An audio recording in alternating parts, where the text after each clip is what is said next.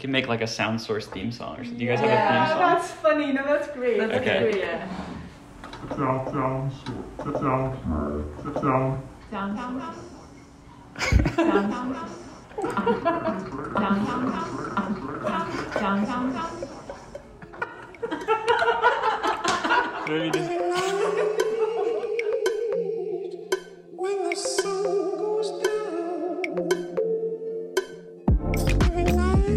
the Daily Northwestern, I'm Lucia Barnum. And I'm Missy Scavangelli. This is Sound Source, a podcast tuning into the music scene on and around Northwestern's campus.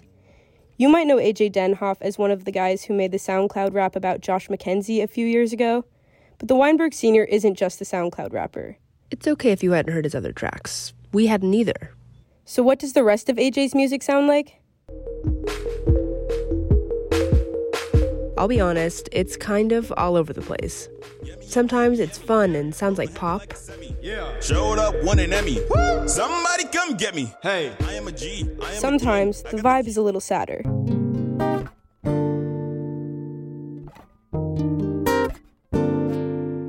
And sometimes it's more like soft jazz, perfect for your study playlist.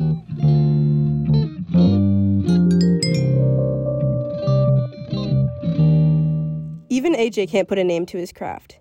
It's less about the audience and more about the friends he produces with and for. When we asked him what his music style is, he said there isn't a genre to describe it. He just creates music that speaks to different people. I've never really found love for making solo music. For me, it's always been trying to help somebody else tell their story. AJ says he started producing music in middle school. In high school, he performed in orchestra and jazz band, where he did lots of writing and arranging. But he didn't want to go to school for music production. Actually, he's a computer science major. He always knew that music wouldn't be something he would pursue as a career. Instead, he makes music for fun without any obligations. That's too much pressure. I think a lot of why I enjoy the stuff I make is because it's made without deadlines and without monetary incentive. For AJ, music production is about more than just making beats. He says it's almost like a form of therapy. I think now I'm realizing for the first time that it, it's something I should keep around because I think it does well for my mental health when I'm stressed to just sit down and make something. If you look on AJ's SoundCloud, you'll see his top hits. But he showed us what it looks like on his end. We saw dozens of private tracks only he and his closest friends have ever heard. Sometimes they aren't even real songs. Some are collections of sounds that mean something to only AJ and no one else.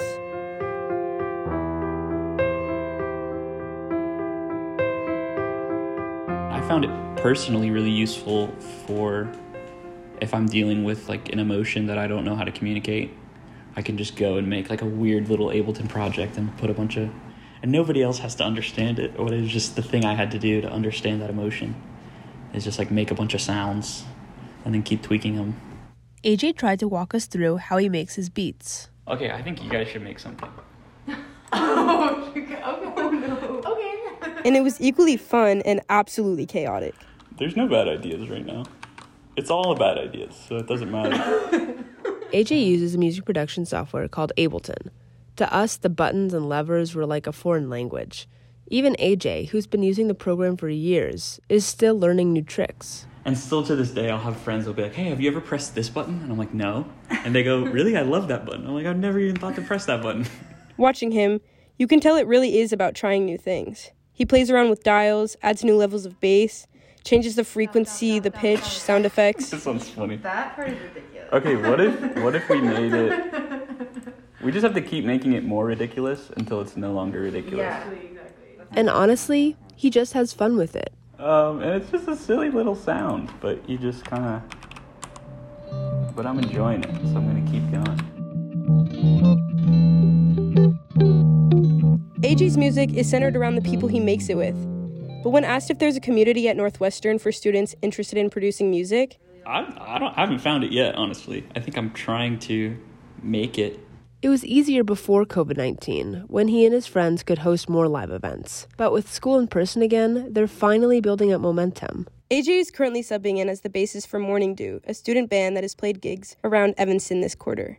As restrictions loosen, he's hoping to do more large scale stuff too, and reintroduce the live music scene to underclassmen who've never been able to experience it for themselves. On campus, AJ is part of Dot Wave, a student organization he sees as the most promising community building platform for artists on campus. Through Dotwave, musicians can submit their information and be added to a group chat and Northwestern Artists Directory. He hopes they'll hold events later this year. In the future, he wants the club to be a space for new artists to learn the craft too, because it's not as intimidating as you might think. Because people don't think they can make a song. Like that's out of reach. It's like, oh, you need to go to a recording studio and do this and do that and get discovered and get a like but you could just make a song. Every night when the sun goes down. Every night. From the Daily Northwestern, I'm Missy Scavangeli. And I'm Lucia Barnum. Thanks for listening to another episode of Sound Source. This episode was reported and produced by Missy Scavangeli and myself. The music in this episode was produced by AJ Denhoff, and some of it features Medill Senior Taj Smith. The audio editor of the Daily Northwestern is Jordan Manji. The digital managing editors are Alex Chun and Sammy Boas, and the editor in chief is Isabelle Sarraf. Make sure to subscribe to the Daily Northwestern's podcast on Spotify, Apple Podcasts, or SoundCloud to hear more episodes like this.